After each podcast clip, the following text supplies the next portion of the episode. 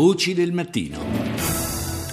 Passiamo alla seconda parte della nostra rassegna internazionale. Cominciamo con la Corea del Nord, in questi giorni in rotta di collisione non solo con la Corea del Sud e gli Stati Uniti per via delle manovre militari congiunte, ma anche contro le Nazioni Unite per un rapporto di denuncia delle costanti violazioni dei diritti umani da parte del regime di Pyongyang. Questa è la dichiarazione del ministro degli esteri Ri Su Yong. 우리나라의 인권 실상과 관련하여 적대 세력이 관심을 가진 것은 오직 Le forze ostili al nostro paese, secondo il ministro degli esteri della Corea del Nord, non fanno altro che raccogliere le opinioni di questa gente, i cosiddetti dissidenti, gente spregevole che è fuggita all'estero, abbandonando le case, gli affetti, i parenti, i figli, le mogli, dopo aver commesso gravi crimini. È ovvio che chi abbandona la madrepatria ne diventa nemico. La cosa grave è che si dia credito a questi criminali per redare rapporti che vanno del tutto in senso opposto agli ideali delle Nazioni Unite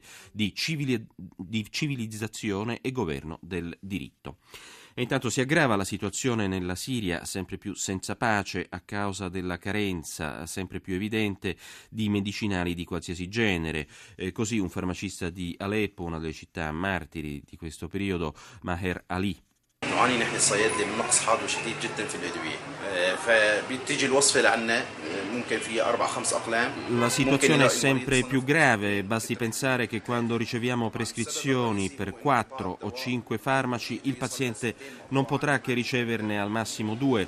La situazione è grave, in particolare per pazienti affetti da alta pressione o da diabete o che hanno bisogno di trattamenti ormonali. In genere la gente è costretta a fare il giro tra 4 o 5 farmacie prima di trovare quelli necessari e in genere non sono mai i medicinali prescritti dai medici, di cui il ricorso a farmaci alternativi sempre più massiccio. I problemi sono dovuti a tanti fattori, dalle strade distrutte, come anche appunto le industrie farmaceutiche a pezzi, senza contare è ovvio gli scontri armati ormai quotidiani e costanti. E passiamo adesso, restiamo in area mediorientale geograficamente parlando, con Maurizio Molinari, corrispondente per La Stampa da Gerusalemme, a cui diamo il benvenuto. Buongiorno Molinari e grazie per essere con noi. Buongiorno a voi. Allora, naturalmente anche con te vorremmo analizzare il punto di vista israeliano su questo viaggio molto contestato di Netanyahu negli Stati Uniti, un viaggio contestato appunto oltreoceano ma anche in Israele. Abbiamo sentito che la trasmissione radiofonica dell'evento è stata bloccata in qualche modo per evitare anche che le parole del Premier potessero influenzare gli elettori che si preparano a votare per le prossime elezioni tra un paio di settimane, o sbaglio, qualcosa, il mainstream. No, la trasmissione radiofonica è stata trasmessa con 5 minuti di ritardo, ecco, per evitare che il Premier dicesse delle frasi che avessero un significato elettorale, cosa che lui non ha fatto. La reazione al discorso è stata segnata da una grande spaccatura, che è il tema forte di questa campagna elettorale. I sostenitori di Netanyahu, come Bennett, leader del partito della Casa Ebraica, hanno visto nel discorso un momento di coraggio, così come i supporter del Likud, mentre i leader del centro-sinistra hanno accusato il Premier di opportunismo, di sfruttare temi importanti come la sicurezza a fini di politica elettorale.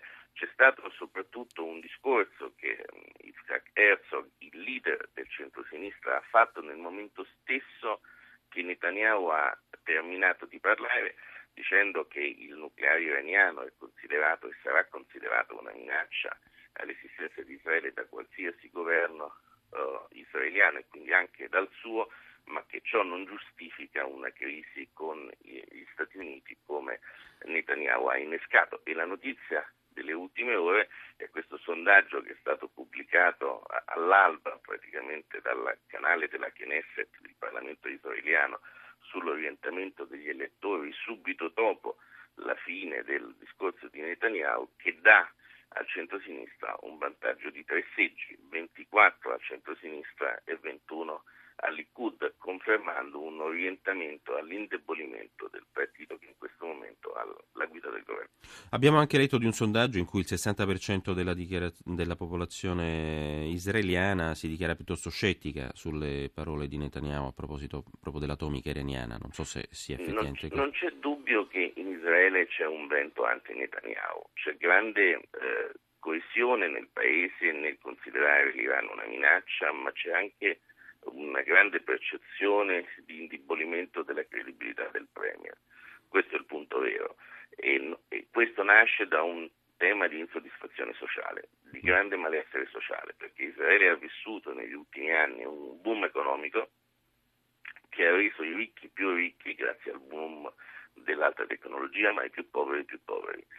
E i poveri generalmente, soprattutto nelle città, il sottoproletariato urbano vota Likud, quindi gli scontenti in questo momento sono gli elettori del Likud che rischiano di andare a cercare altri partiti, e quindi questo spiega l'indebolimento di Netanyahu. Si rischia, un rafforzamento degli estremisti in particolare? Si rischia una frammentazione del quadro politico.